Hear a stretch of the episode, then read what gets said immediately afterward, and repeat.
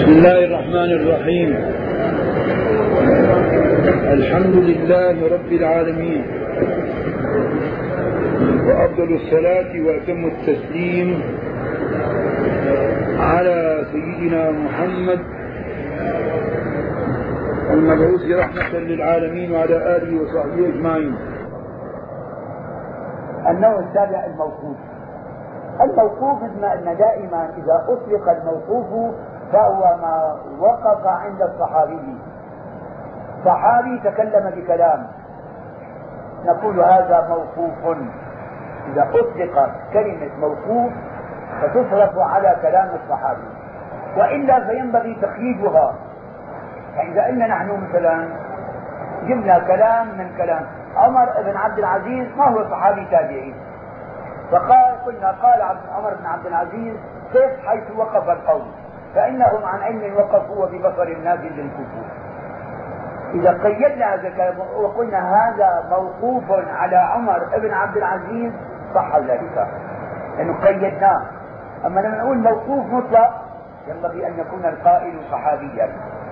لذلك نقول هنا كما بقى هنا سؤال صاحب البيقونية وما أضفته إلى الأصحاب من قول وفعل فهو موقوف زكن الزكن بمعنى أولي يعني يحط وضع الإنسان ضبط الشعر والا ما له علاقه بالموضوع لذلك القول والفعل الذي صدر من الصحابي فهو موقوف عليه اذا الموقوف هو الحديث الذي اضيف إلى الصحابه رضي الله عنهم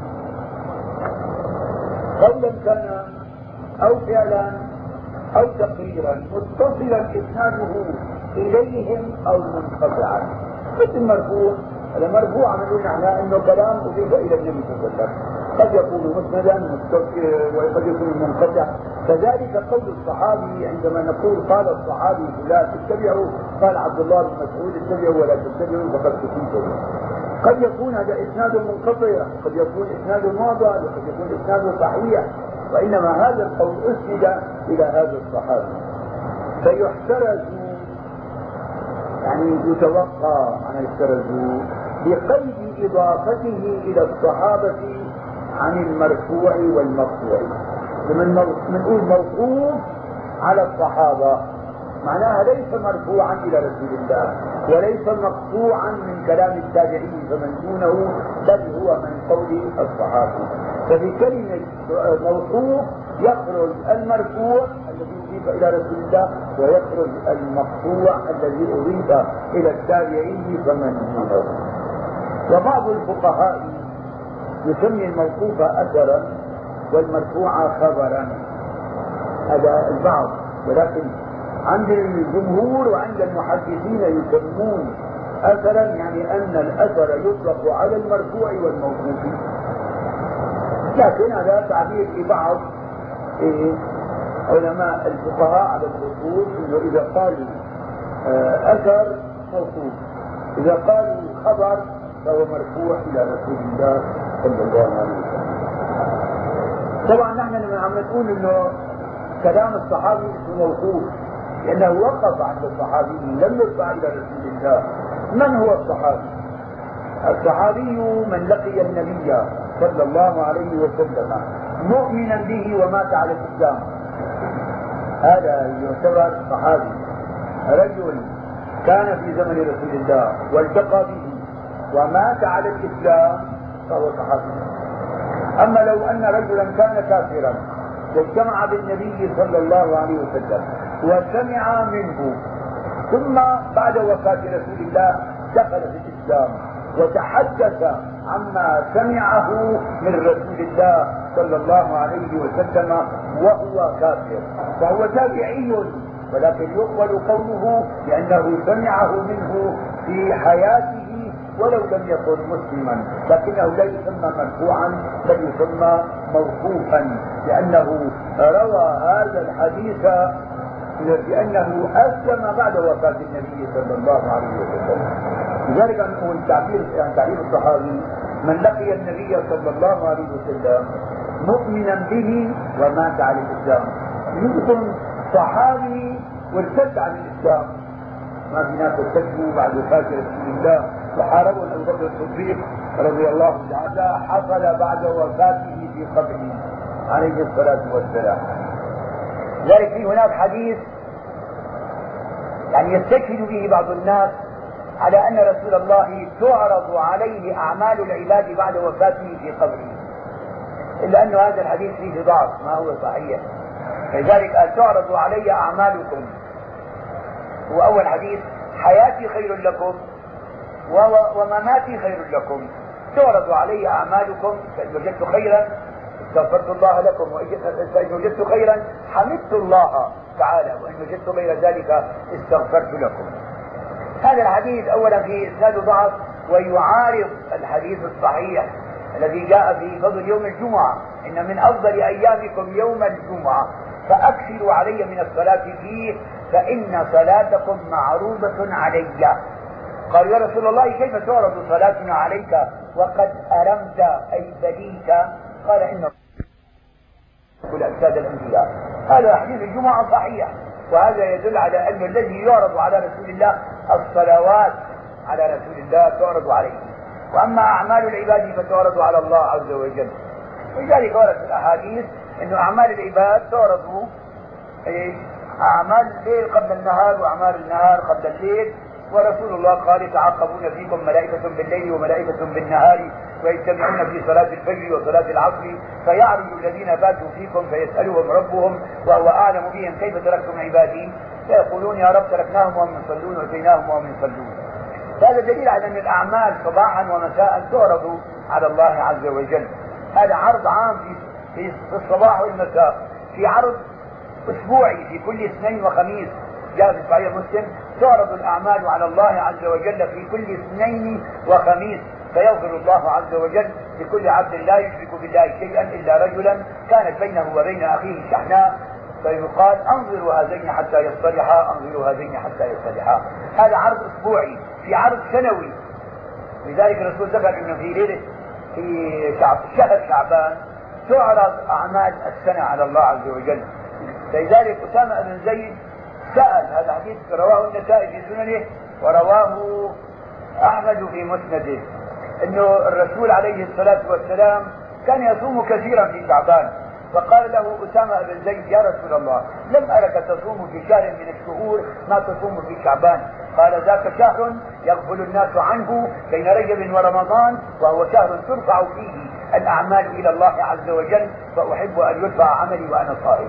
هذا ربع سنوي في رفع أسبوعي ورفع يومي في الصباح وفي المساء. اذا الأعمال تعرض على الله عز وجل صباحا ومساء في الأسبوع وفي السنة ولكن الصلوات تعرض على رسول الله صلواتنا على رسول الله تعرض على رسول الله صلى الله عليه وسلم. ولذلك هذا الحديث في صحيح البخاري من عقول الرسول صلى الله عليه وسلم انه ياتي اناس يوم القيامة فيؤخذ بهم ذاك الشمال. فأقول يا رب أصحابي فيقال إنك لا تدري ما أحدثوا بعدك. فأقول كما قال العبد الصالح عن عيسى بن مريم عليه السلام وكنت عليهم شهيدا ما دمت فيهم فلما توفيتني كنت أنت الرقيب عليهم وأنت على كل شيء شهيد. قال فيقال لي إنهم لم يزالوا مرتدين على أعقابهم منذ فارقتهم فأقول سحقا سحقا أي بعدا إلى النار.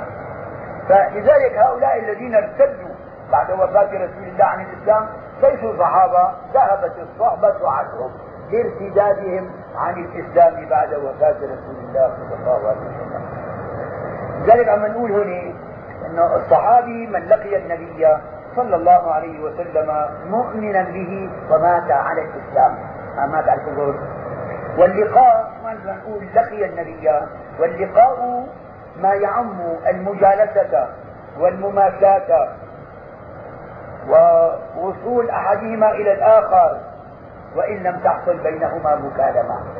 يعني لا يشترط إنه صحابي سمع بالنبي صلى الله عليه وسلم وكلمه وإنما حضر مجلسه ورآه واجتمع به فهو صحابي. لذلك قال يخرج إيه وإن لم تحصل بينهما مكالمة. والتعبير باللقاء أعم من الرواية فإن من الصحابة من لقي النبي صلى الله عليه وسلم آمون. والتعبير باللقاء أعم من الرؤية يعني النظر مو الرواية. والتعبير, والتعبير باللقاء أعم من الرؤية. فإن من الصحابة من لقي النبي صلى الله عليه وسلم ولم يره بعينيه لكونه أعمى. كعمر ابن أم مكتوم الضرير الأعمى المؤذن الذي كان يؤذن في زمن رسول الله. فهذا صحابي وإن لم ير رسول الله لكنه اجتمع به. فلذلك لا يشترط الرؤيا وإنما اللقاء.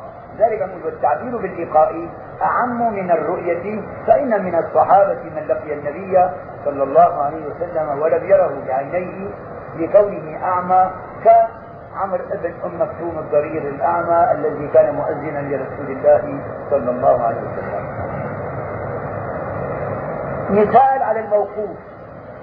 من قال مثلا عبد الله بن مسعود اتبعوا ولا تتبعوا فقد كفيتم قال عمر بن الخطاب رضي الله عنه تفقهوا قبل أن تسودوا. أي قبل أن تجعلوا سادة. لأن السيادة قد تكون سببا لمنع طلب العلم لأن الأمير قد يمنعه الكبر أن يجلس مجلس المتعلمين. يعني ذلك الواحد صار أمير صار كبير. فيعني ما يرى أن يجلس مع طلاب العلم. فيدفعه كبرياؤه إلى أن لا يتعلم. ولذلك قال تفقهوا قبل أن تسودوا قبل أن تكونوا سادة. ولذلك قال الإمام الشافعي رحمه الله إذا تصدر الحدث فاته علم كثير. يعني واحد شخص أول عمره الشاب وعمل حاله شيخ الشام بيفوتوا أشياء كثيرة لأنه كونه تصدر للتحديث صار يصعب عليه أن يطلب الحديث من غيره فيبقى فقيرا في كثير من العلوم. فلذلك طالب العلم ينبغي أن يتفقه وأن يتعلم أولا قبل أن يكون سيدا أو يكون خطيبا أو واعظا أو مدرسا أو مفتيا أو قاضيا. وإنما عليه أولا أن يتعلم. وللضياء أبي حفظ عمر بن بدر الموصلي كتاب الوقوف على الموقوف. مطبوع هذا الكتاب عبارة عن رسالة صغيرة. أنواع الموقوف. سوريا الموقوف الموقوف أنواع. موقوف له حكم المرفوع وموقوف ليس له حكم الرفع. أما الموقوف الذي هو في حكم المرفوع أولا قول الصحابي أمرنا نهينا أوجب علينا أبيح لنا. لأن الآمر والناهي هو رسول الله والمبيح والمحرم هو رسول الله. وما ينطق عن الهوى إن هو إلا يوحى يوحى بأمر الله تبارك وتعالى. قالت أم عطية رضي الله عنها نهينا عن اتباع الجنائز ولم يعزم علينا. طبعا هذا نهينا يعني هذا النهي من من قبل رسول الله صلى الله عليه وسلم. وقول أنس بن مالك أمر بلال أن يدفع الأذان وأن يوتر الإقامة. كذلك أمر بلال. من الذي أمره رسول الله صلى الله عليه وسلم؟ فهذا موقوف في حكم المرفوع نعم. ثانيا قول الصحابي كنا نفعل أو كنا نقول أو كانوا يفعلون أو كانوا يقولون أو كنا لا نرى بأسا بكذا أو كانوا لا يرون بأسا بكذا في حياة رسول الله صلى الله عليه وسلم وهو فينا أو بين اظهرنا فكونه في حياة رسول الله وهو فيهم وبين أظهرهم وقاموا بهذه الاعمال هذا كله موقوف في حكم المرفوع مثال ذلك قول جابر رضي الله عنه كنا نعزل والقرآن ينزل. فهذا في حق المرفوع لأنهم فعلوا هذا الشيء ورسول الله فيما بينهم وعلم ذلك رسول الله صلى الله عليه وسلم. وقول عبد الله بن عمر رضي الله عنه كنا نفاضل بين الناس زمان رسول الله صلى الله عليه وسلم فنقول أبو بكر ثم عمر ثم عثمان ثم علي. ومعنى هذا كذلك كنا نقول كنا من الصحابة. فهذا أيضا موقوف في حكم المرفوع. ولا ينكر علينا. ما حدا أنكر علينا. لو كان شيء يخالف لأنكر عليهم رسول الله أو جمهور الصحابة. ثالثا قول الصحابي من السنة كذا أو أصبت السنة أو السنة كذا وكذا. كل هذا موقوف لحد المرفوع لأن السنة إذا أطلقت فهي أقوال رسول الله وأفعاله وتقريراته وصفاته عليه الصلاة والسلام. مثال ذلك من السنة إذا دخلت المسجد أن تبدأ برجلك اليمنى وإذا خرجت أن تبدأ برجلك اليسرى. كذلك هذا موقوف في حكم مرفوع أنه من السنة أي من سنة رسول الله صلى الله عليه وسلم. وقولي إن كنت تريد السنة فهجر في الصلاة الأخيرة في أيام الحر الشديد في الهاجرة. يعنون بذلك سنة النبي صلى الله عليه وسلم. رابعا أن يتكلم الصحابي الذي لا يأخذ من الإسرائيليات. هذا شوف الكلام. صحابي يكون معروف أنه لا يأخذ كلام من الإسرائيليات في أمور نقلية أو يعمل عملا لا مجال للرأي والاجتهاد في ذلك أو يحكم على فعل أنه طاعة لله ورسوله أو معصية. صحابي نقول هذا طاعة لله معصية لله فهذا أيضا موقوف في حكم المرفوع. مثال ذلك قول عمار بن ياسر من صام اليوم الذي يشك فيه فقد عصى أبا القاسم صلى الله عليه وسلم. هذا من كلام عمار بن ياسر. لكن هل يقل أن يقول أن يقول عمار مثل هذا الكلام ويعطي حكما إذا لم يكن قد سمع مثل ذلك عن رسول الله صلى الله عليه وسلم؟ فلذلك هذا كلام عمار بن ياسر موقوف في حكم المرفوع أيضا. خامسا أقوال الصحابة في تفسير الآيات. ومعانيها على وجه لا علاقة له باللغة العربية ولا مجال للرأي والاجتهاد فيه. يعني آيات قرآنية يعني فسر الصحابي يقول في الجنة كذا في النار كذا على الصراط كذا على الحوض كذا. هذه أمور لا يمكن أن يعلمها الصحابي من عنده. فهي موصوفة في حكم المرفوعة. لأنها من المغيبات التي لا يعرفها الصحابة إلا من طريق رسول الله صلى الله عليه وسلم. كتفسير كتفسير مغيب أو وصف للجنة أو وصف للنار أو وصف للصراط أو وصف للحوض فهذه أمور لا يمكن أن يعلمها الصحابي من عنده فهي موقوفة في حكم المرفوعة. وأقوال الصحابة أيضا في أسباب نزول الآيات القرآنية. هذا موقوف في حكم المرفوع.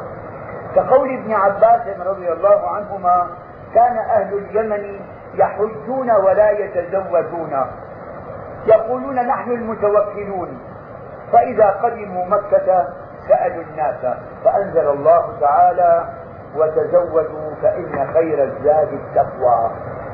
لذلك هذا لا يمكن معرفة سبب نزول هذه الآية إلا من رسول الله صلى الله عليه وسلم. فهذا أيضا موقوف في حكم المرفوع. هذا يدل على أنه الحاج إذا أراد أن يذهب الحج إلى الحج ينبغي أن يأخذ معه زادين.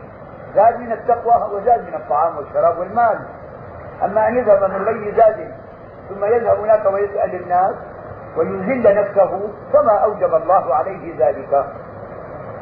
نعم فيه هذا كله موقوف في حكم المرفوع وأما تفسير الصحابي المشتمل على بيان المعاني اللغوية أو بيان حكم للرأي فيه مجال فليس له حكم الرفع. مثلا هلا بتعرف أحيانا تفسير القرآن والفجر وليال العشر والشفع والوتر والليل إذا يسر. جاءوا خصوصا تفسير زاد المسير علم التفسير ابن الجوزي بيقول لك في معنى مثلا والشفع والوتر عشر أقوال. في معنى مثلا والليل إذا يسر كذا قل فهذا مو بقى معناها للرأي في مجال. ننظر أيه أي هذه الأقوال. أقرب لفهم اللغة العربية وأقرب إلى ما قبلها وما بعدها ارتباطا فنأخذ به. ذلك هذا اجتهاد لذلك الصحابي معناها كذا لأن اللغة واسعة. فكل أخذ بما فهم من هذا. لذلك هذا للرأي فيه مجال. ليس له حكم الرفع. لأن قول التابعي فمن دونه عند ذكر الصحابي يرفعه أو يرفع الحديث أو ينميه أو يبلغ به. كما هذا في حكم المرفوع. لأن الإمام الشافعي يعني يقول أنه الحديث يرفعه الصحابي ينميه يعني يسنده إليه.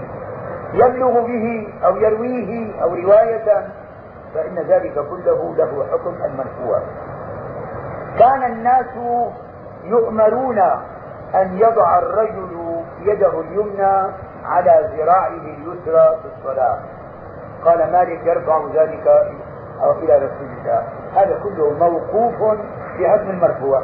إلا مثل ما قلنا إذا تفسير الآيات من نواحي لغوية هذا موقوف ليس في حكم المرفوع وإنما اجتهاد في اللغة ومعانيها. فللإنسان أن يتخير منها ما كان أقرب إلى الدليل وما كان أقرب إلى ما قبله وما بعده ارتباطا بالنص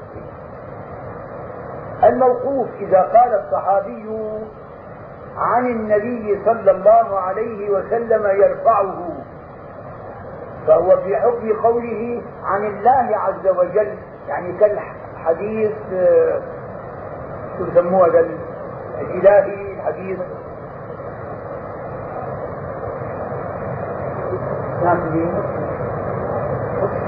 قدسي. إلهي يسمونه فهذا لأن الرسول يرفعه. فالرسول الذي يرفعه إلى الله عز وجل. لذلك من روى مسلم في صحيح عن أبي ذر الغفاري رضي الله عنه عن النبي صلى الله عليه وسلم فيما يرويه عن ربه تبارك وتعالى أنه قال يا عبادي إني حرمت الظلم على نفسي وجعلته بينكم محرما فلا تظالموا فهذا حديث قدسي إلهي رباني فالرسول رفع القول إلى ربه تبارك وتعالى. فإذا الصحابي من بيقول يرفعه إلى النبي صلى الله عليه وسلم. الرسول إذا قال يرفعه يرفعه الرسول إلى الله تبارك وتعالى فهو حديث قدسي. هذا كله ما مر معنا موقوفا في حكم المرفوع. أما النوع الثاني الموقوف الذي ليس له حكم الرفع ما عدا الوجوه التي لها حكم الرفع. مثل ما نمت التفسير باللغة. هذا ليس موقوفا في حكم المرفوع وإنما للإنسان أن يجتهد لأن هذا في مجال للرأي فيه. قاعدة إذا تعارض الرفع والوقف. يعني جانا حديث مرفوع حديث موقوف. نفس المعنى المثل المثل رواه مثلا فلان مرفوعا ورواه فلان موقوفا. أو رواه نفس الفلان مرة مرفوعا ومرة موقوفا. بأن يرفع ثقة حديثا وقفه ثقة غيره. فالحكم للرافع لأنه مثبت للرفع. وغيره إما أن يكون نافيا أو ثابتا والمثبت مقدم عليهما المثبت مقدم على النافي ومقدم على الثابت لذلك إذا نكون زيادة أحيانا مثل زيادة الثقة لأن هذا الرجل الذي رفعه جاب شيء زائد وأثبت شيئا نفاه غيره. والمثبت مقدم على النافي بشكل عام. شوف قانون تعريفه للموقوف هنا عندنا عند ابن كثير الموقوف ومطلقه يختص بالصحابي لأن حديث موقوف أي هو من كلام صحابي. ولا يستعمل في من دونه إلا مقيدا. كان دون الصحابي إذا قلنا مثلا آه إن هذا الإسلام إن هذا إن الإسلام شو من الدين ولولا الإسلام لقال من شاء ما شاء. هذا مو كلام صحابي. لكن إذا أن هذا موقوف على عبد الله بن المبارك صح قيدناه مثلا مثل ما أن آه عمر بن عبد العزيز قال كيف حيث وقف القوم؟ إيه هذا كلام عمر بن عبد العزيز ليس صحابي تابعي. فهو آه مقطوع مو مو موقوف. لكن إذا قيدناه إن هذا الكلام موقوف على عمر بن عبد العزيز صح. فإذا الأصل إذا قلنا موقوف فهو على الصحابي إلا إذا قيدناه على التابعي فمن دونه بدا تقييد أما للصحابي إذا اطلق فهو موقوف. هذول الموقوفات لازم تبع الصحابي الذين معناهم موقوف.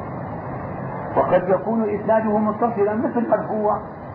لأن لما نقول مرفوع إلى رسول الله ليس معنى ذلك إنه إسناده متصل. قد يكون متصلا قد يكون منقطعا.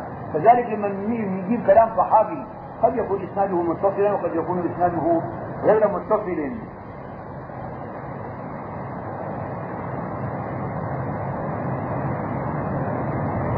أيوه يا سيدي. لذلك في عندنا عنده غير متصل. اشترط الحاكم في الموقوف أن لا يكون مرسلا ولا معضلا. قال الحافظ بن حجر وهو شرط لم يوافقه عليه أحد. هذا راي الحاكم إنه لما بيكون موقوف لازم اسناد يكون متصل. لذلك ما حدا وافقه. الحاكم على هذا الكلام. فلذلك عند الجمهور الموقوف قد يكون إسناده متصلا وقد يكون غير متصل وإن كان الحاكم قد اشترط في الموقوف أن لا يكون مرسلا ولا معضلا يعني أن يكون إسناده متصلا. ولكن كما قال الحافظ بن حجر رحمه الله هذا شرط لم يوافقه عليه أحد الحاكم وهو الذي يسميه كثير من الفقهاء والمحدثين أيضا اثرا طبعا موقوف بما ان قالوا موقوف أثر. والمرفوع آه، والخبر مرفوع. وعزاه ابن الصلاح إلى الخراسانيين. هذا رأي الخراسانيين إنه الموقوف أثر والمرفوع خبر. ولكن عن بقية المحدثين لا. الموقوف والمرفوع يسمى أثرا. أنهم يسمون الموقوف أثرا. قال وبلغنا. طبعا لما نقول قال ابن الصلاح. قلت ابن كثير. وبلغنا عن أبي القاسم الفوراني. هذا حطوا نسبة الفوراني. مو لبلد نسبة إلى فوران اسم لبعض أجداده. الفوراني نسبة إلى فوران اسم لبعض أجداده. وهذا أبو القاسم الفوراني اسمه عبد الرحمن بن محمد. وفاته 461 هجري. من فقهاء الشافعية بمرو له كتاب الإبانة عن أحكام فروع الديانة. فبلغنا عن أبي القاسم الفوراني أنه قال الخبر كون الخير فهو الخبر. مو الخير الخبر. إنه في عندنا أثر وخبر بمقابله. الخبر ما كان عن رسول الله صلى الله عليه وسلم والأثر ما كان عن الصحابي. هذا رأي البعض الخراسانيين والفورانيين قلت ومن هذا يسمي كثير من العلماء الكتاب الجامع لهذا وهذا في السنن والآثار. إذا عندنا كتب فيها أحاديث نبوية وفيها موقوفات على الصحابة. شو بسموها سنن وآثار. يعني فيها أحاديث لرسول الله وفيها أقوال للصحابة موقوفة.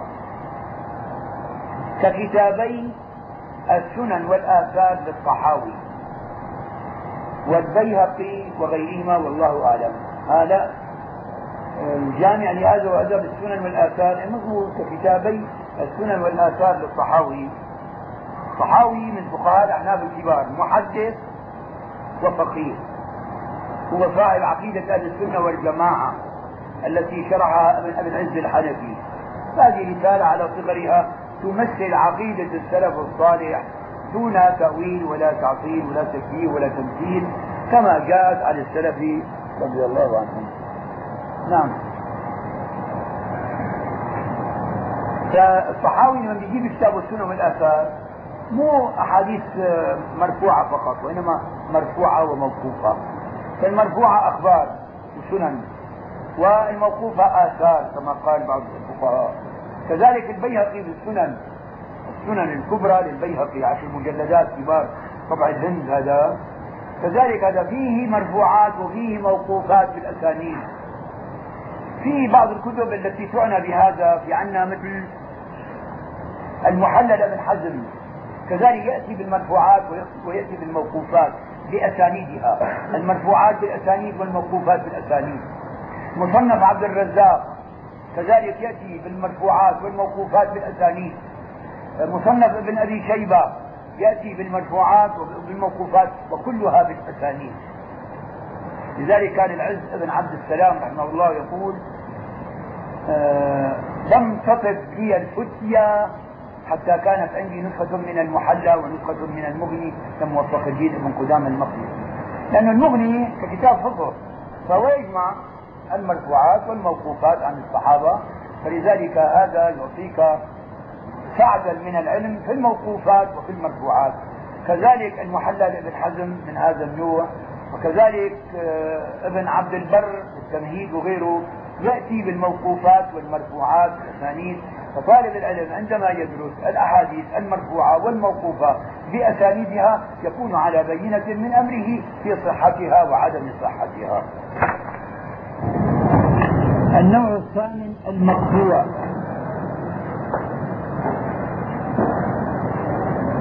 المقطوع وهو الموقوف على التابعين فمن دونهم. حطوا بعد على التابعين فمن دونهم قولا وفعلا.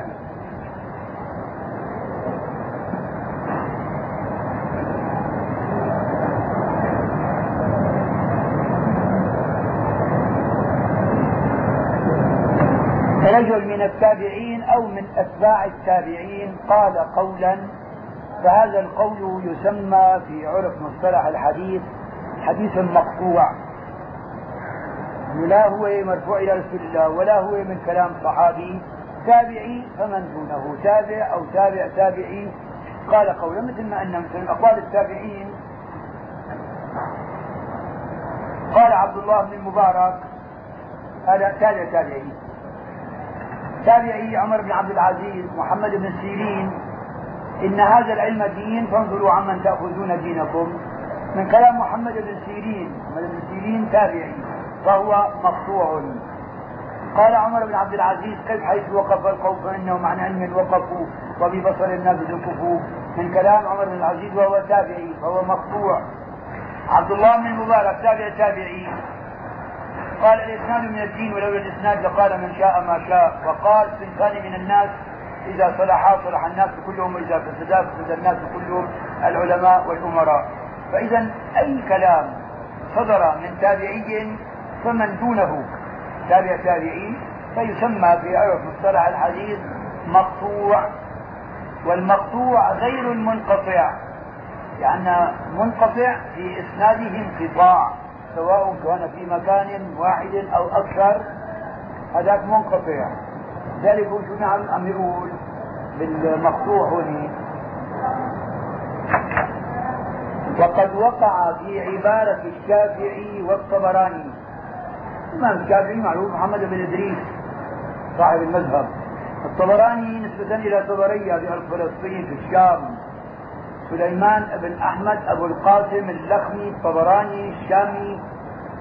فهذا جاء في بعض كلام الإمام الشافعي والطبراني إطلاق المقطوع على منقطع الإسناد غير الموصول. يعني يعتبر المنقطع والمقطوع شيء واحد. ولكن هذا رأي الشافعي وللطبراني. وأما رأي جمهور العلماء علماء الحديث فأنه المنقطع غير المقطوع المقطوع غير المنقطع. المقطوع هو قول التابعي فمن دونه والمنقطع إذا وجد في أثناء السند انقطاع. لذلك هذا مو معناته أنه كلام الشافعي والطبراني في هذا الموضوع ما هو المعتمد. المعتمد قول الجمهور. نعم. أو فعلا.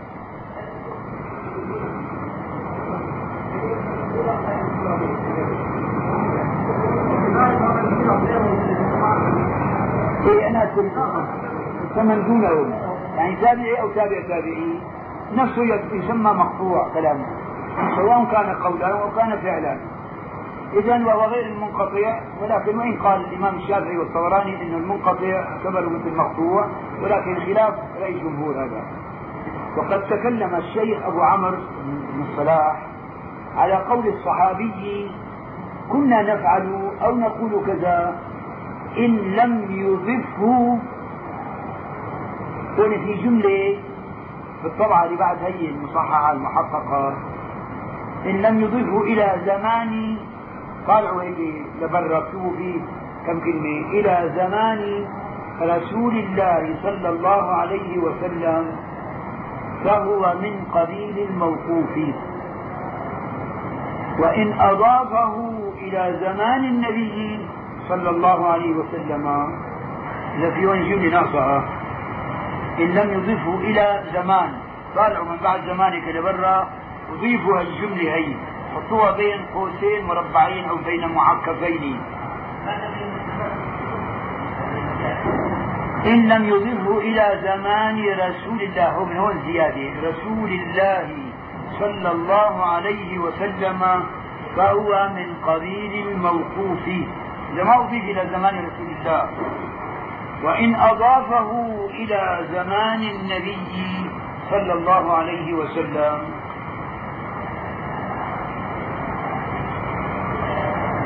فقال أبو بكر البرقاني والبرقاني دائما بالفتح البلقيني بالضم برقاني بالفتح. بلقيني بالضم. برقاني نسبة إلى قرية من قرى خوارزم.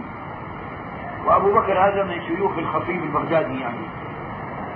نعم. فيه فقال أبو بكر البرقاني عن شيخه أبي بكر الإسماعيلي الذي له المستخرج على البخاري إنه من قبيل الموقوف. وحكم النيسابوري برفعه. لأنه يدل على التقرير ورجحه ابن الصلاح. تحت ورجحه أيضا الحاكم والرازي والآمدي والنووي في المجموع والعراقي وابن حجر وغيرهم. لأنه من قبيل المرفوع إذا أضافه إلى النبي فهو من قبيل المرفوع. أما إذا شو قال إن لم يضفه إلى زمان رسول الله فهو من من قبيل الموقوف وإن أضافه إلى زمان رسول الله فهو من قبيل المرفوع.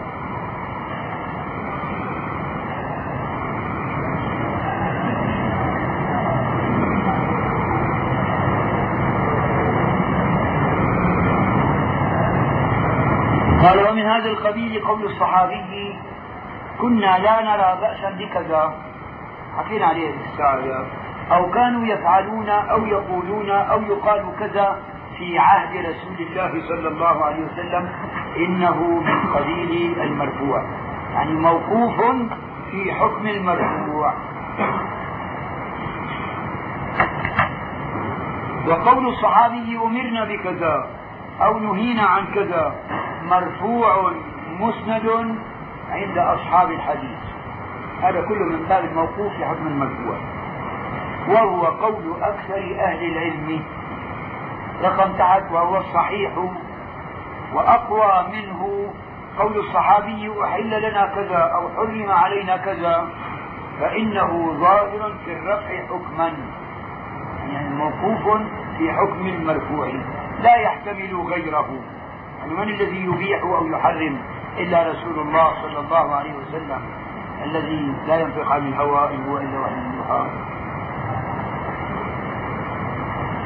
وخالف في ذلك فريق منهم أبو بكر الإسماعيلي.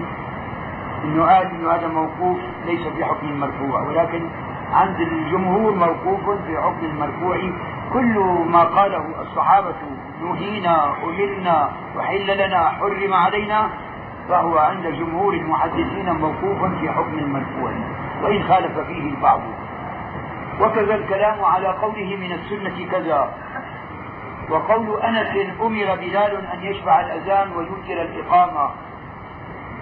سورة من جنبها أمر بلال أن يشفع الأذان ويوتر الإقامة. رواه البخاري ومسلم. في الصحيحين يعني.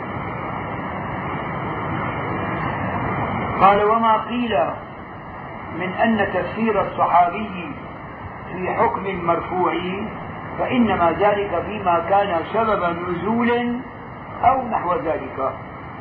إمتى بيكون آه، موقوف في حكم المرفوع كلام الصحابي في تفسير القرآن الكريم. إذا كان سبب نزول آية ما قلنا أنه كان أهل اليمن يحجون ولا يتزودون. فإذا وصلوا مكة سألوا الناس فنزل قوله تعالى وتزودوا فإن خير الزاد التقوى. فهذا موقوف في حكم المرفوع كذلك إذا كان تفسير في مغيب كوصل جنة أو نار أو صراط أو حوض أو غير ذلك كذلك كله موقوف في حكم المرفوع في رقم تحت عنا اثنين أما إطلاق بعضهم أن تفسير الصحابة له حكم المرفوع يعني بشكل عام وأن ما يقوله الصحابي مما لا المجال للرأي فيه مرفوع حكما كذلك فإنه إطلاق غير جيد لأن الصحابة اجتهدوا كثيرا في تفسير القرآن فاختلفوا. هذا بالمعاني باللغويات اختلفوا في الصحابة. وأفتوا بما يرونه من عمومات الشريعة تطبيقا على الفروع والمسائل. ويظن كثير من الناس أن هذا مما لا مجال للرأي فيه. لا بل للرأي فيه مجال اجتهاد. وأما ما يحكيه بعض الصحابة من أخبار الأمم السابقة فإنه لا يعطى حكم المرفوع أيضا لأن كثيرا منهم رضي الله عنهم كان يروي الإسرائيليات. أما إذا ما بيروي إسرائيليات وبيجيب أشياء صحيحة فهي في حكم المرفوع. عن أهل الكتاب على سبيل الذكرى والموعظة. حكايات لا بمعنى أنهم يعتقدون صحتها أو يستجيزون نسبتها إلى رسول الله صلى الله عليه وسلم حاشا وكذا يعني في ناس من الصحابة جابوا قصص إسرائيلية. ما لها علاقة لا بالقرآن ولا بالسنة؟ فهذه دائما إسرائيليات لها تفسيرات. ما كان موافقا لشريعتنا قبلناه وما كان مخالفا لشريعتنا تركناه وما كان على سبيل القصص والأخبار للعظة والاعتبار فنأخذه استئناسا. حكايات نعم. أما إذا قال الراوي عن الصحابي يرفع الحديث أو ينميه أو يبلغ به النبي صلى الله عليه وسلم فهو عند أهل الحديث من قبيل المرفوع الصريح في الرفع والله أعلم.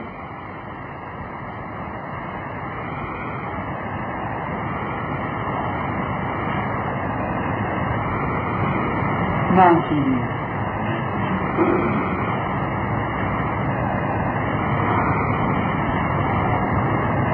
في هنا ناخذ من النسخة المحققة الجديدة قال الحافظ بن حجر شوفوني على الكلام هذا كان موقوف حكم المرفوع ولا في المرفوع. قال الحافظ بن حجر والحق أن ضابط ما يفسره الصحابي إن كان مما لا مجال للاجتهاد فيه ولا منقولا عن لسان العرب فحكمه الرفع. وإلا فلا. يكون لا مجال للإجتهاد فيه أشياء مغيرة مثل ما قلنا. هذه لا تعلم إلا من طريق الوحي.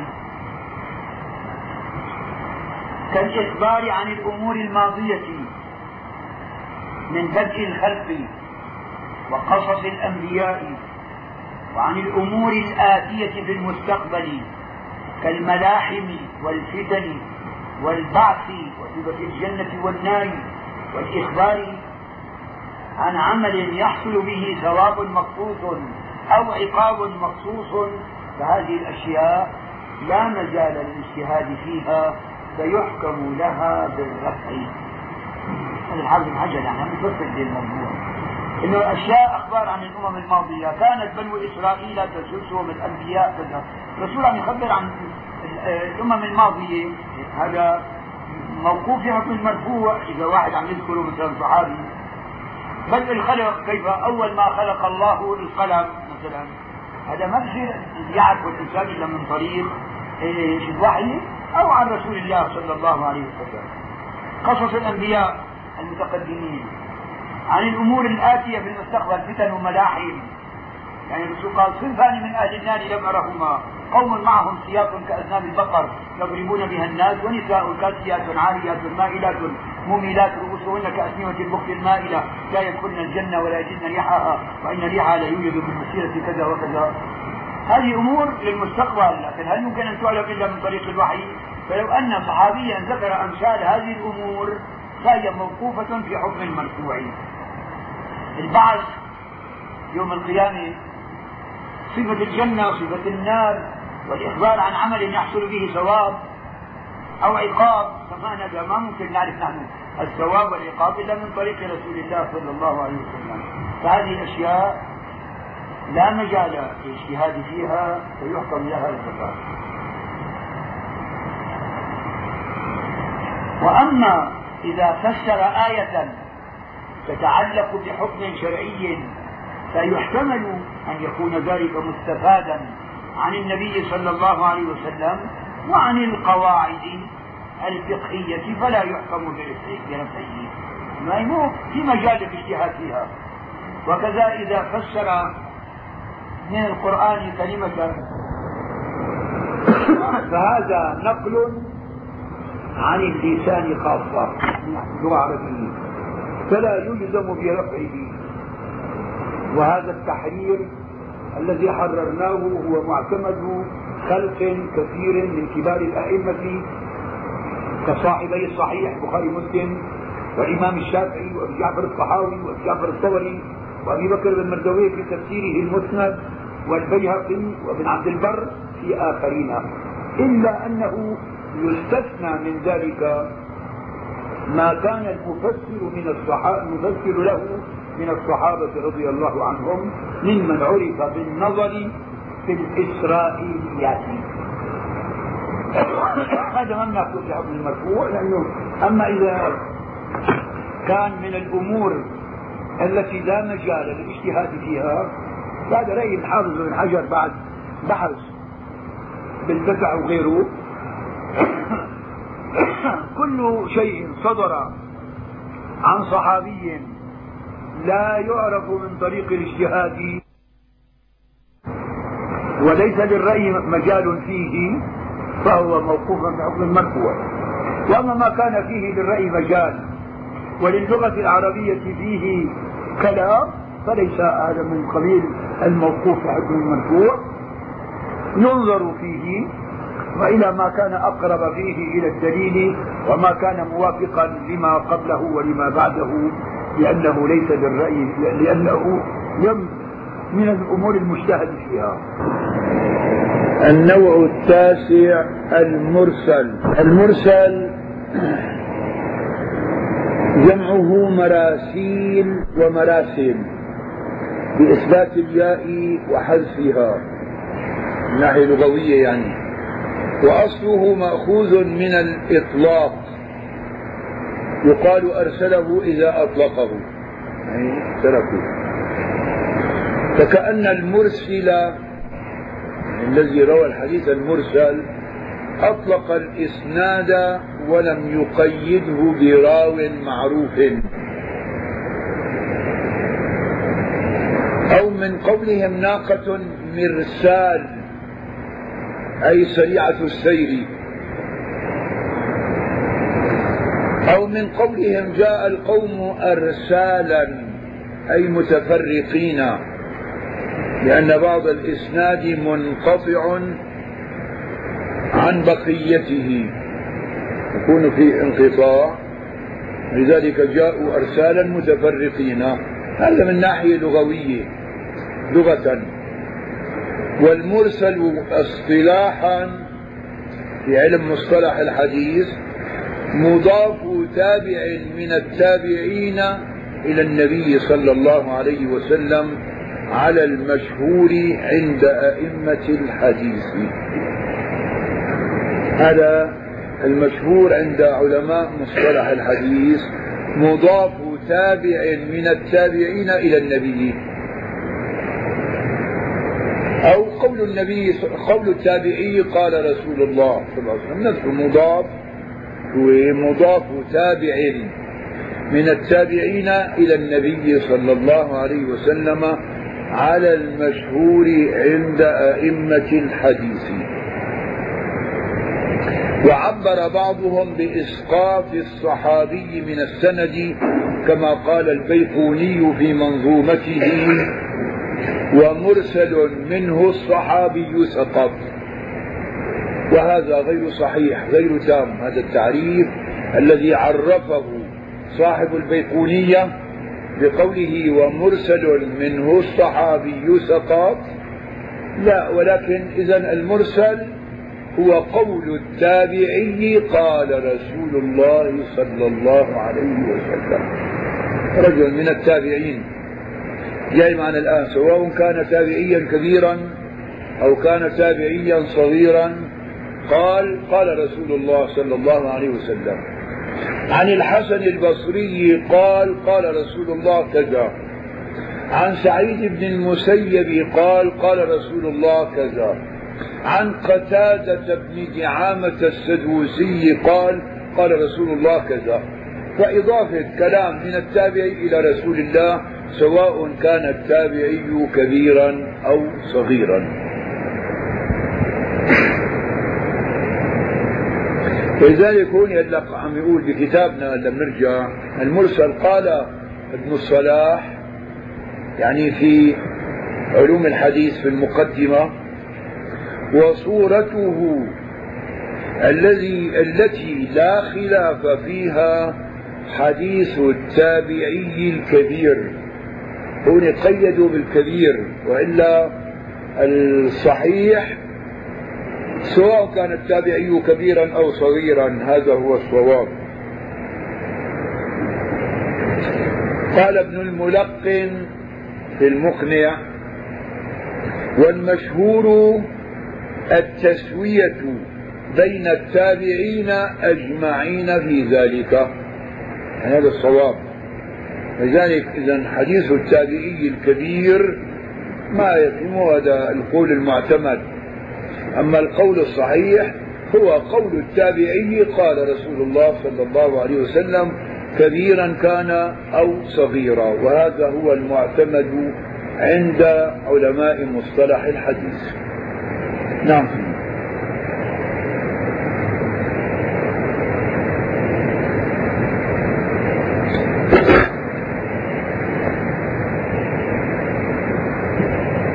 وقيده الحافظ ابن حجر العسقلاني بما سمعه التابعي من غير النبي صلى الله عليه وسلم.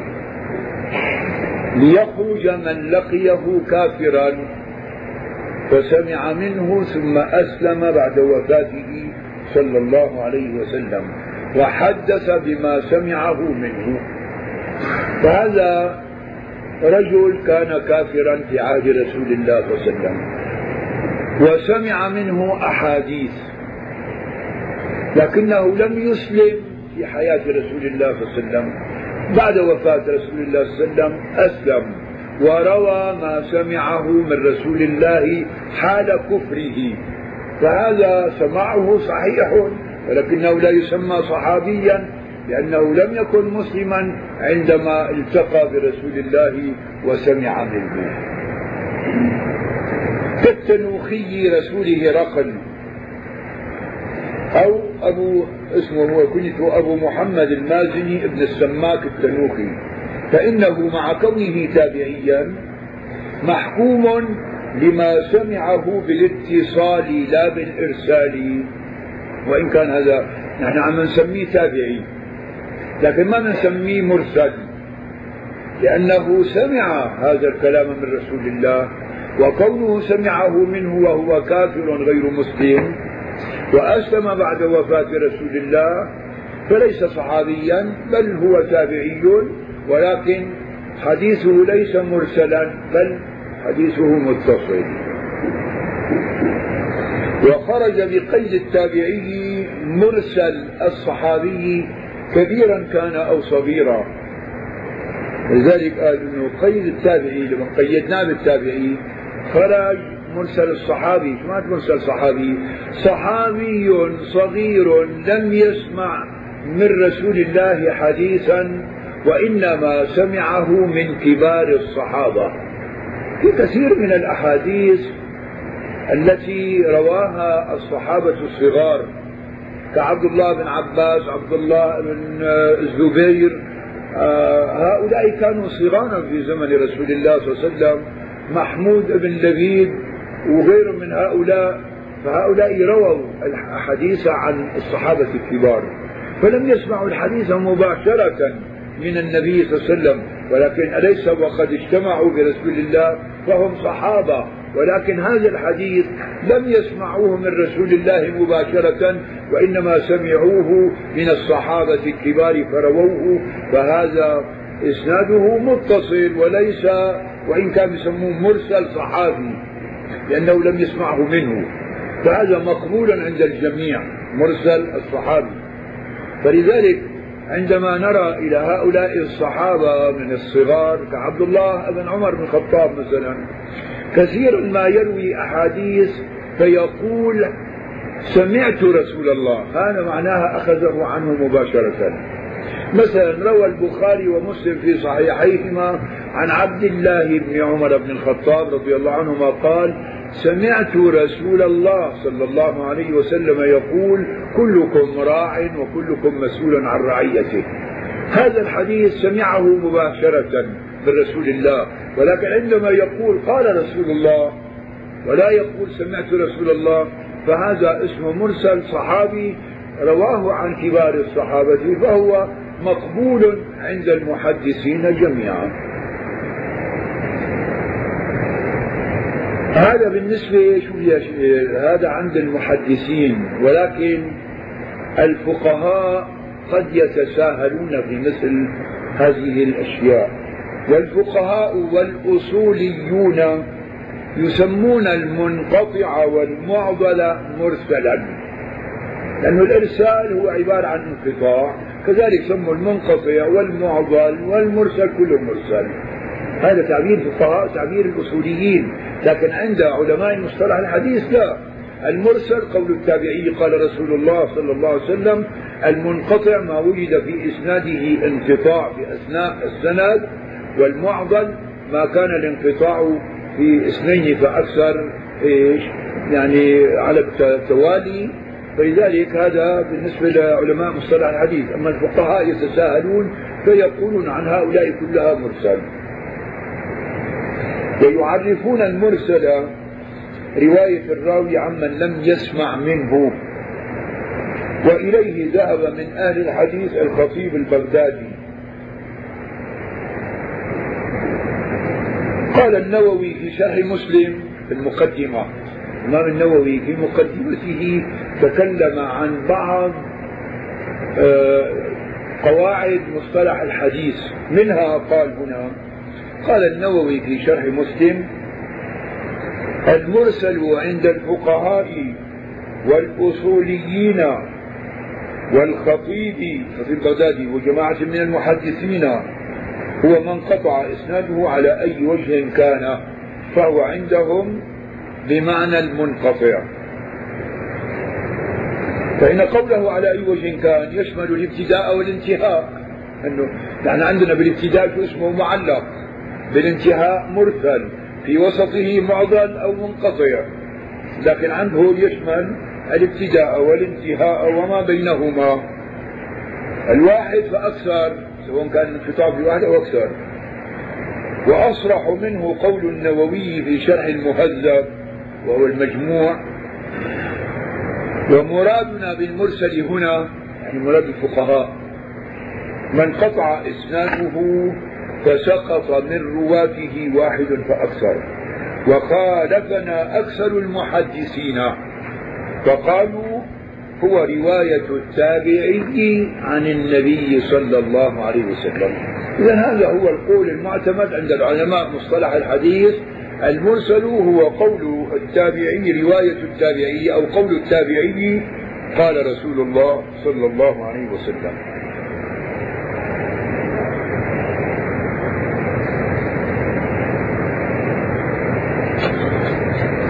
إلا أن أكثر ما يوصف بالإرسال حيث الاستعمال ما رواه التابعي عن رسول الله صلى الله عليه وسلم. وقال الحاكم صاحب المستدرك في علومه علوم الحديث إن مشايخ الحديث لم يختلفوا أنه هو الذي يرويه المحدث بأسانيد متصلة إلى التابعي ثم يقول التابعي قال رسول الله صلى الله عليه وسلم. يعني إسناده قبل التابعي متصل لكن التابعي قال قال رسول الله فهذا هو المرسل عند أكثر علماء المصطلح. نشوف كتابنا هون حديث التابعي الكبير. إذا مو التابعي الكبير فقط بل التابعي كبيرا كان أو صغيرا. الذي قد أدرك جماعة من الصحابة وجالسهم كعبيد الله بن عدي بن الخيار. اللي هو شوف هذا لذلك دول التابعين مو كلهم من الكبار في من الكبار بنصهم مثلا الحسن البصري سعيد بن المسيب سعيد بن جبير من الكبار. قتادة بن دعامة السدوسي من الصغار ولكن سواء كان كبيرا أو كان صغيرا فهو مرسل. ثم سعيد بن المسيب سعيد بن المسيب من الكبار. وأمثالهما. إذا قال قال رسول الله صلى الله عليه وسلم. قال مين؟ أبو عمرو بن الصلاح. اللي قال هو عن كبار التابعين. والمشهور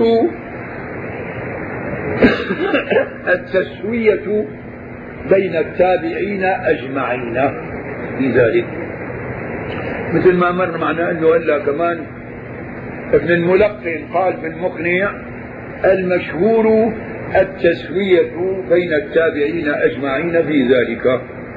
هذا كلام ابن الملقن وهذا هو المشهور عند علماء المصطلح الحديث. وحكى ابن عبد البر في التمهيد يعني عن بعضهم أنه لا يعد إرسال صغار التابعين مرسلا. هذا البعض قال وللصواب ما مر معنا. صغار التابعين وكبار التابعين إذا قال قال رسول الله فهو مرسل. ثم إن الحاكم صاحب المستدرك يخص المرسل بالتابعين والجمهور من الفقهاء والأصوليين يعممون التابعين وغيرهم. إذن عندهم المعلق والمنقطع والمعضل والمرسل شيء واحد. عند الأصوليين والفقهاء. قلت كما قال أبو عمرو بن الحاجب في مختصره عنكم قلت قال أبو عمرو ما؟ يزيد هون بالطبعة الجديدة هي قلت كما قال كما قال أبو عمرو بن الحاجب. كما قال أبو عمرو بن الحاجب في مختصره بأصول الفقه المرسل قول غير الصحابي قال رسول الله صلى الله عليه وسلم.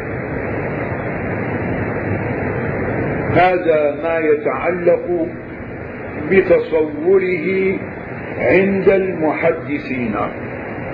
هذا بالنسبة لتعريفه اصطلاحا كما مر معنا وتعريفه لغة هون سمعنا وأما وأما كونه حجة في الدين فذلك يتعلق بعلم الأصول. يعني هذا بحسبه علماء الأصول أكثر من علماء المصطلح قضية أنه حجة ولا غير حجة. وقد أشبعنا الكلام في ذلك في كتابنا المقدمات. ابن كثير رحمه الله له عدة مؤلفات لم تطبع حتى الآن. يعني هلا المسند الكبير حتى الآن من جديد حتى جامع المسانيد اللي جمع فيه عشرة كتب. هذا الآن من جديد طبع. 37 مجلد. هذا المقدمات كذلك. يعني نسمع به ولا نعلم عنه شيئا. لذلك والله أعلم أن مخطوطاته فين وكذا لكن هذا من جملة مؤلفاته لابن كثير رحمه الله. فقد ذكر مسلم في مقدمة كتابه أن المرسل في أصل قولنا وقول أهل العلم بالأخبار ليس بحجة.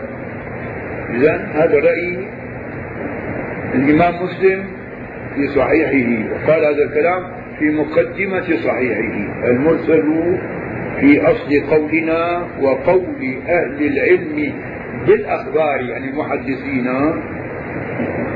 ليس بحجة. لماذا في ثلاث أقوال بالنسبة لقضية الاحتجاج بالحديث المرسل. في ثلاث أقوال. قول يحتج به مطلقا. وقول لا يحتج به مطلقا.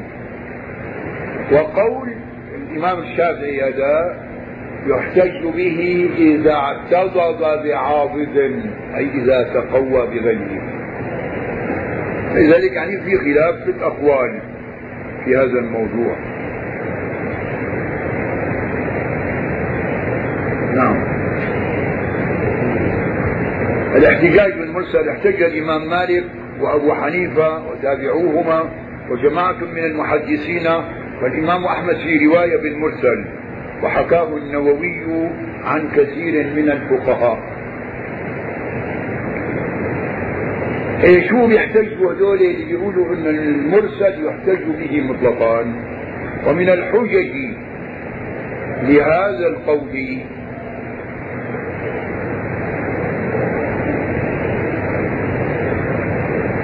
أن احتمال الضعف في الواسطة حيث كان المرسل تابعيا. احتمال الضعف لا سيما بالكذب بعيد جدا. يعني إنه هذا التابعي على الغالب إنه هو ثقة. بعدين كونوا من القرون المفضلة دول بيجوا مثل الأحناف وغيرهم اللي أخذوا في المرسل يجوا من هذه الناحية. إنه قال قالوا قال رسول الله صلى الله عليه وسلم خير الناس قرني ثم الذين يلونهم ثم الذين يلونهم. فهذا التابعي الذي قال قال رسول الله هو من هذه القرون المفضلة. وهذه القرون المفضلة مدحها رسول الله صلى الله عليه وسلم. فلا يحتمل أن يكون هذا التابعي إذا كان ثقة خاصة أن يحذف غير ثقة. هذا رأي يعني اللي قالوا يحتج به مطلقا فإنه صلى الله عليه وسلم أثنى على عصر التابعين وشهد له بالصحابة وشهد له بعد الصحابة بالخيرية. وقد قيل إن المرسل لو لم يحتج بالمحذوف لما حذفه لما حذفه فكأنه عدله. ورد الاحتجاج بالمرسل أو ورد الاحتجاج بالمرسل جماهير النقاد من المحدثين كالشافعي وأحمد في رواية وغيرهما من المتقدمين والمتأخرين وحكموا بضعفه للجهل بالساقط في الإسناد. لأن نحن لما نقول التابعي قال رسول الله نحن نجهل هذا الذي أسقطه التابعي. لو كنا على يقين أنه صحابي لكان المرسل صحيحا عند جميع العلماء من المتقدمين والمتأخرين والفقهاء والمحدثين فإنه يحتمل أن يكون تابعيا ويحتمل أن يكون ضعيفا. لعدم تقييدهم بالثقات. ذلك التابعين مو كل روايات رووا عن الثقات كثير من التابعين روى عن الضعفاء فلذلك في احتمال أن يكون ضعيفا. وعلى تقدير كونه ثقة يحتمل أن يكون روى عن تابعي أيضا يحتمل أن يكون ضعيفا. وهلم جرا إلى ستة أو سبعة فهو أكثر ما وجد من رواية بعض التابعين عن بعض. يعني وجدوا بالتتبع إنه في بعض الأحاديث هو له روى الذهبي حافظ الذهبي في معجم شيوخه من طريق الإمام أحمد بن حنبل في مسنده قال حدثنا عبد الرحمن بن مهدي عن زائدة عن منصور عن هلال بن يسار عن الربيع بن خيثم عن عمرو بن ميمون عن عبد الرحمن بن أبي ليلى عن امرأة من الأنصار عن أبي أيوب الأنصاري عن النبي صلى الله عليه وسلم قال أيعجز أحدكم أن يقرأ ثلث القرآن في ليلة؟ فإنه من قرأ قل هو الله أحد في ليلة فقد قرأ ثلث القرآن. ثم قال الذهبي رحمه الله هذا حديث صالح صالح الإسناد من الأفراد. ولا نعلم حديثا بين أحمد بن حنبل وبين النبي صلى الله عليه وسلم تسعة أنفس سواه. يعني قديش سنده طويل. الإمام أحمد فيه له ثلاثيات. يعني في أسانيد ثلاث أشخاص تابع تابعي تابعي صحابي. وهذه الثلاثيات جمعها محب الدين المقدسي وشرحها الشيخ محمد السفارين الحنبلي في مجلدين كثيرين. بينما هنا اجى معنا تسع أشخاص في السند بين الإمام أحمد بن حنبل وبين رسول الله صلى الله عليه وسلم.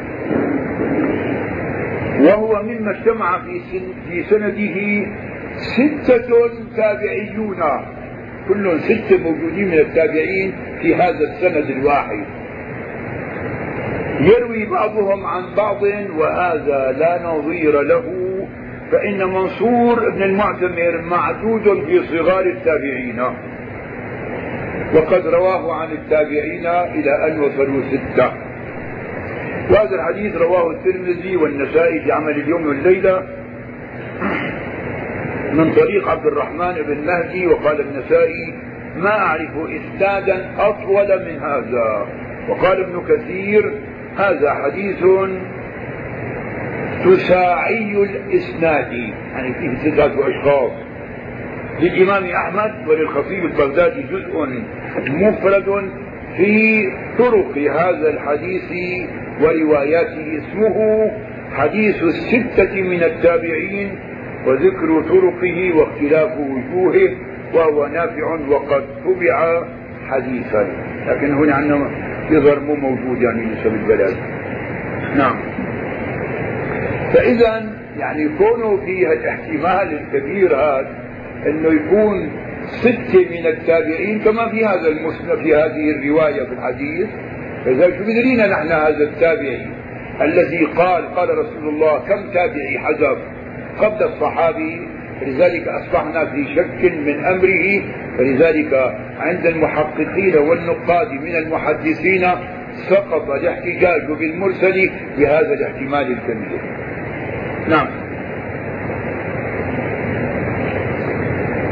ومسلم صاحب الصحيح صدر كتابه الصحيح في رد الاحتجاج فقال والمرسل من الروايات في أصلنا وقول أهل العلم بالأخبار ليس بحجة. وكذا أحمد بن حنبل قال في العلل حيث يعل الطريق المسندة بالطريق المرسلة. ولو كان المرسل عنده حجة حجة لازمة لما أعل به يعني أعل بعض الأحاديث بهذا. قال النووي رحمه الله في شرح في شرح المهذب المرسل لا يحتج به عندنا وعند جمهور المحدثين وجماعة من الفقهاء وجماهير أصحاب الأصول والنظر. وبالجملة فالمشهور عند أهل الحديث خاصة القول بعدم صحته للمرسل. وعلى رأس هؤلاء الشافعي رحمه الله. بل هو قول جمهور الشافعية واختيار إسماعيل القاضي. أنا من المالكية صاحب كتاب فضل الصلاة على النبي صلى الله عليه وسلم. وابن عبد البر وغيرهما من المالكية والقاضي أبي بكر الباقلاني وجماعة كثيرة من أئمة الأصول. وبالغ بعضهم في التضييق فرد مراسيل الصحابة. هذا غلط. لأن البعض حتى بالغ في الإرسال أنه كل مرسل لا يقبل حتى مراسيل الصحابة. ولكن هذا رأي مردود لأن جمهور أهل العلم المتقدمين والمتأخرين والفقهاء والأصوليين على قبول مرسل الصحابي يعني قبول رواية الحديث من الصحابي الصغير الذي لم يسمع تلك الرواية من رسول الله وإنما سمعها من صحابي كبير لأن الصحابة كلهم رجول. نعم. كما بالغ من توسع من أهل الطرف الآخر فقبل مراسيل أهل هذه الأعصار وما قبلها. يعني في إفراط وتفريط البعض لم يقبل المراسيل إطلاقا. والبعض قبلها مطلقا. ولكن القول الصواب هو الاعتدال وهو قول الشافعي ومن تبعه بأن المرسل حجة ولكن إذا اعتضد جاي المنع وقد روى الإمام الشافعي عن عمه سنة هشام بن عروة عن أبيه قال إني لأسمع الحديث أستحسنه فما يمنعني من ذكره إلا كراهية أن يسمعه سامع فيقتدي به.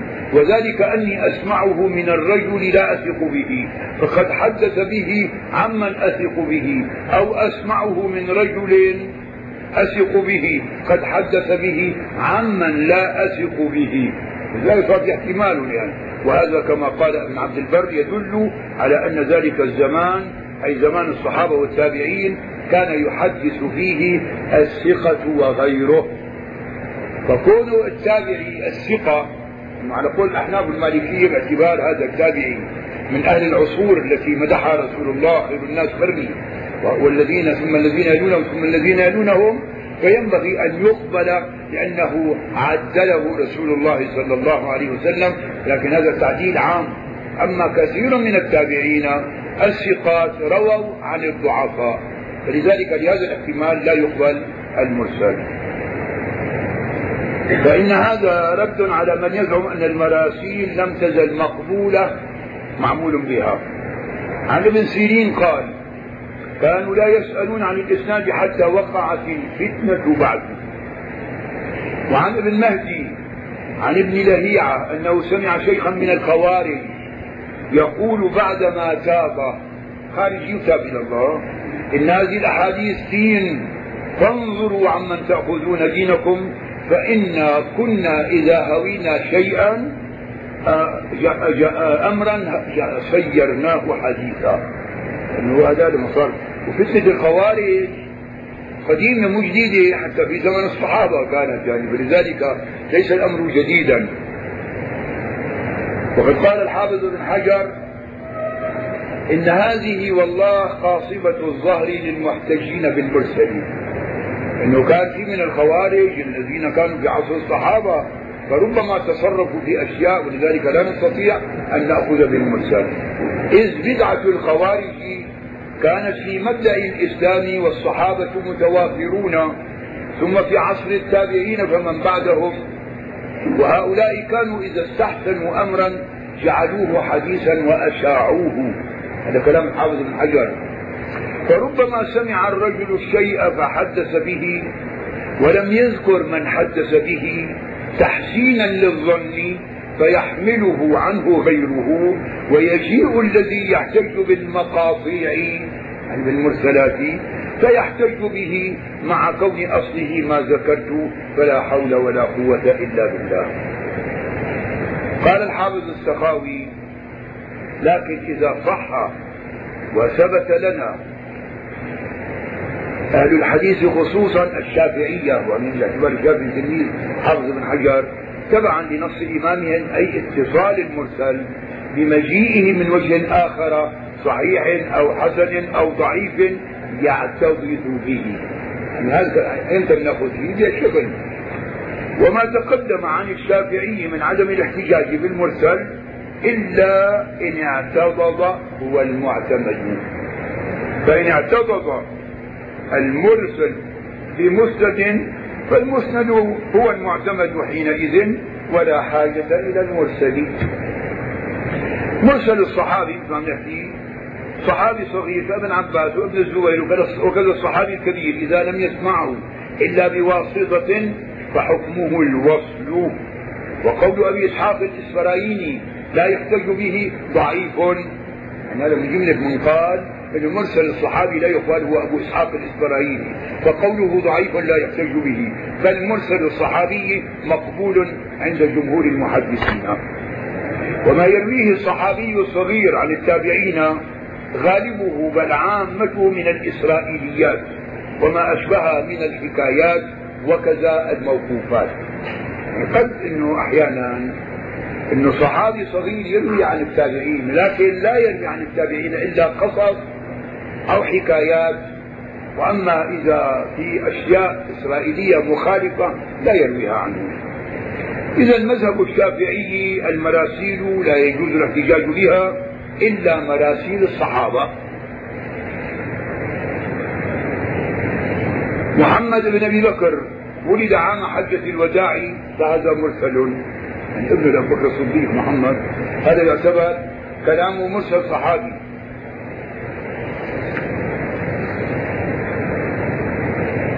المرسل مراتب. أعلاها ما أرسله صحابي سمع ثبت سماعه ثم صحابي له رؤية فقط ولم يثبت سماعه ثم المخضرم ثم المتقن كسعيد بن المسيب. ويليها من كان يتحرى في شيوخه كالشعبي ومجاهد. ودونها مراسيل من كان يأخذ عن كل أحد كالحسن البصري. ولذلك كانوا يعتبروا أنه مراسيل الحسن البصري كالريح. لذلك يعني لا ليست قوية. وأما مراسيل صغار التابعين كقتادة والزهري وحميد الطويل فإن غالب رواية هؤلاء عن التابعين يعني أخذوا عن التابعين الكبار. مثال على المرسل. قال الإمام الشافعي أخبرنا مالك عن زيد بن أسلم عن سعيد بن المسيب أن رسول الله صلى الله عليه وسلم نهى عن بيع اللحم بالحيوان. فهذا سعيد بن المسيب تابعي عم يروي عن رسول الله. إلا أن هذا الحديث مرسل له ما يعضده فهو مرسل صحيح بما اعتضد به من شواهد أخرى لهذا الحديث.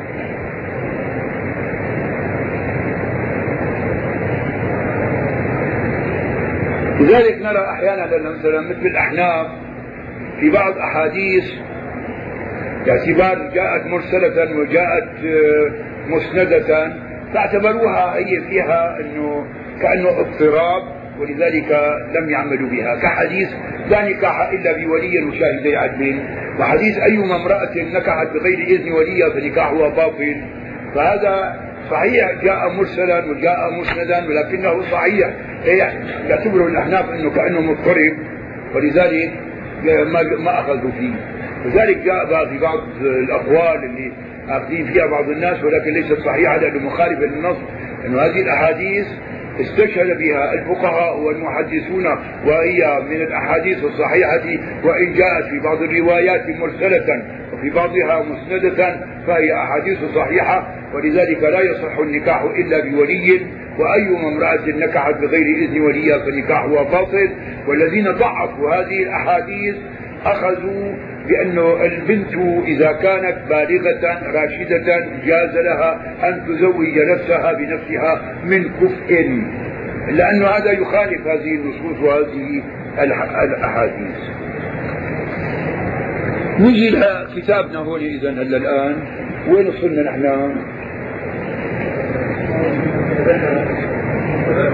نعم وقد ذكر مسلم في مقدمة كتابه أن المرسل في أصل قولنا وقول أهل العلم بالأخبار ليس بحجة. وهذا رأي الإمام الشافعي مثل ما قلنا وهو الصواب. وكذا حكاه ابن عبد البر عن جماعة أصحاب الحديث.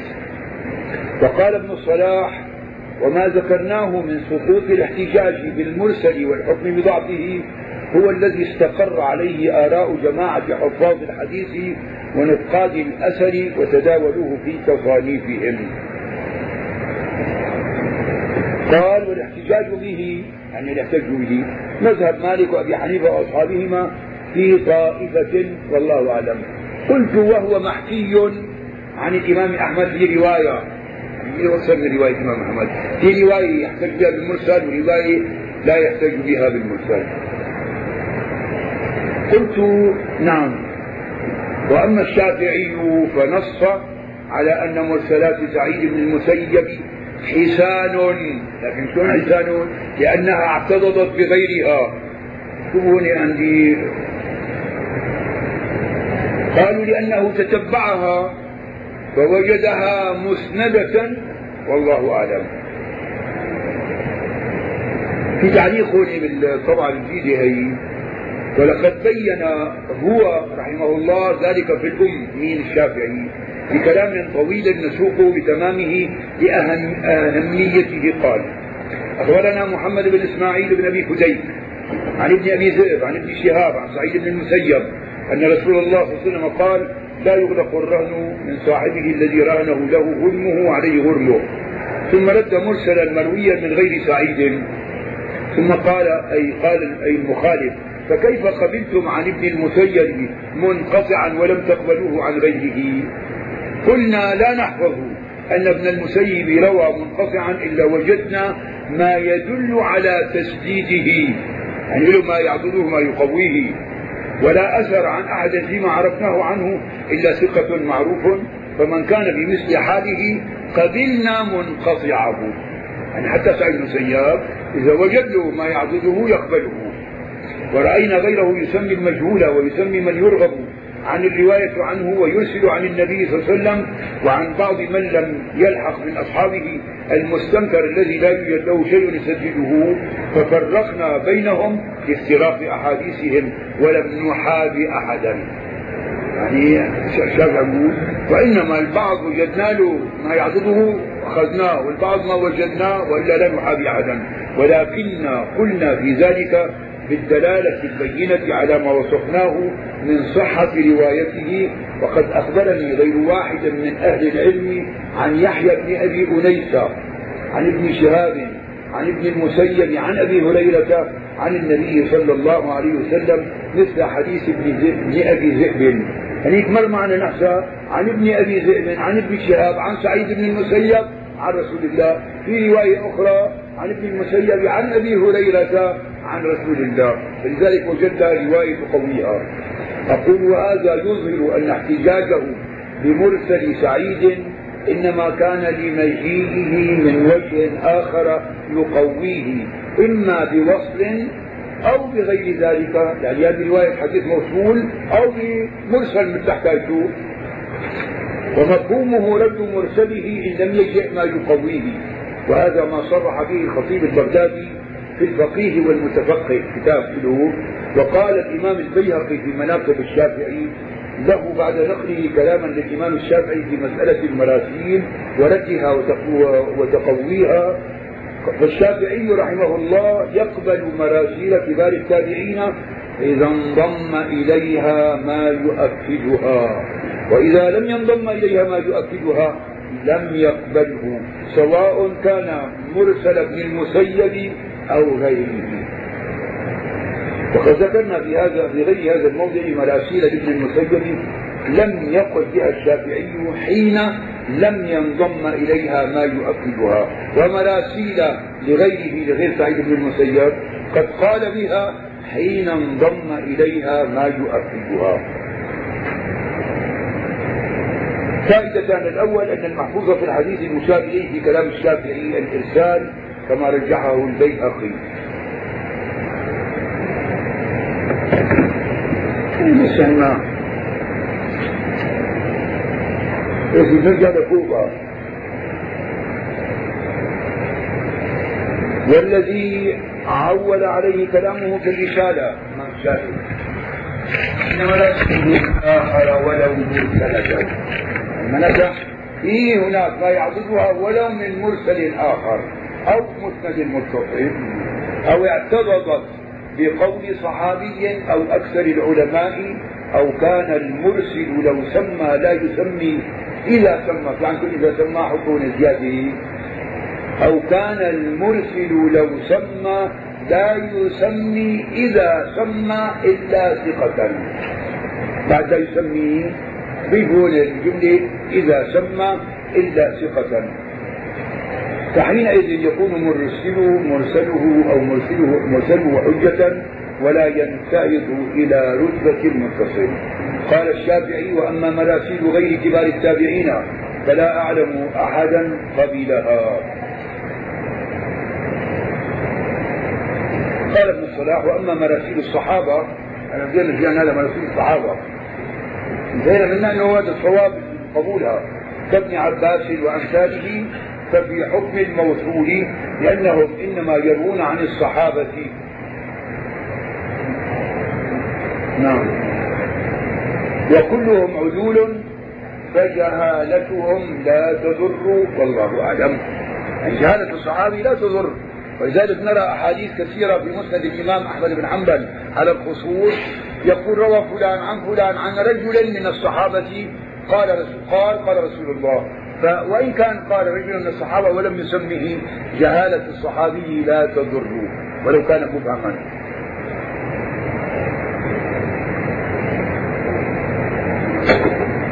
إذا سواء حذف الصحابي أو أنكر جعله منكرا يعني فهذا إيش؟ لا يضر الصحابة. قلت وقد حكى بعضهم الإجماع على قبول مراسيل الصحابة. في هنا تعليق عندي قال الحافظ في هدي الساري حافظ بن حجر يعني وقد اتفق المحدثون على أن مرسل الصحابي في حكم الموصول. وقد اتفق الأئمة قاطبة على قبول ذلك إلا من شذ ممن تأخر عصره عنهم فلا يعتد بمخالفته والله أعلم. وذكر ابن الأسير ابن الأسير المجلدي صاحب جامع الأصول وغيره في ذلك خلافا. إلا أنه خالف شاذ لذلك الصحيح أنه مرسل الصحابي مقبول عند جماهير المحدثين. ويحكى هذا المذهب عن الأستاذ أبي إسحاق الإسفرايني ما المعنى؟ لأنه هو شذ في هذا القول لاحتمال تلقيهم ذلك عن بعض التابعين.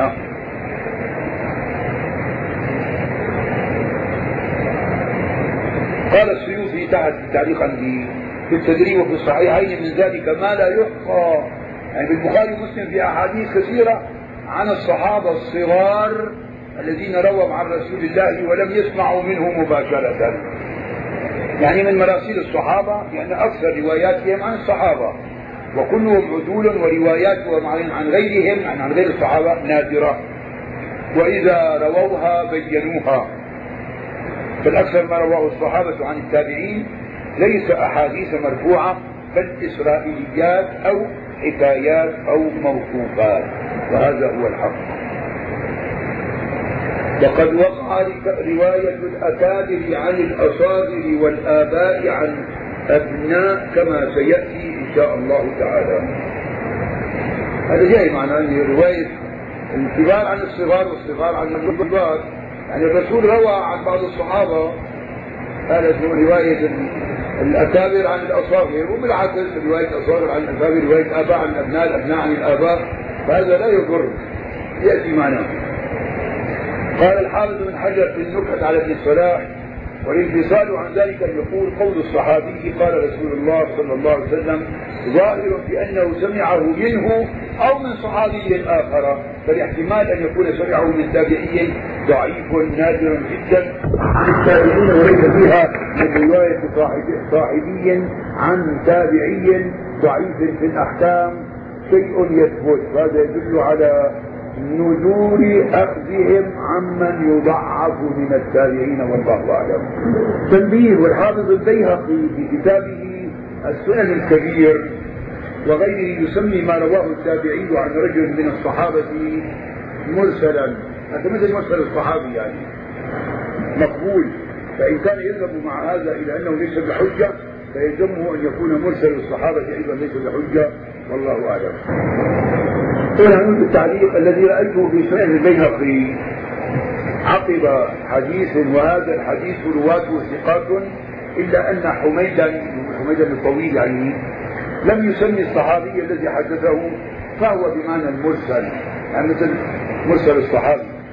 ففرق بين العبارتين ولعل الفرق يظهر من قوله في معرفة السنن والآثار وأصحاب رسول الله صلى الله عليه وسلم كلهم ثقات فترك ذكر أسمائهم لا يضر.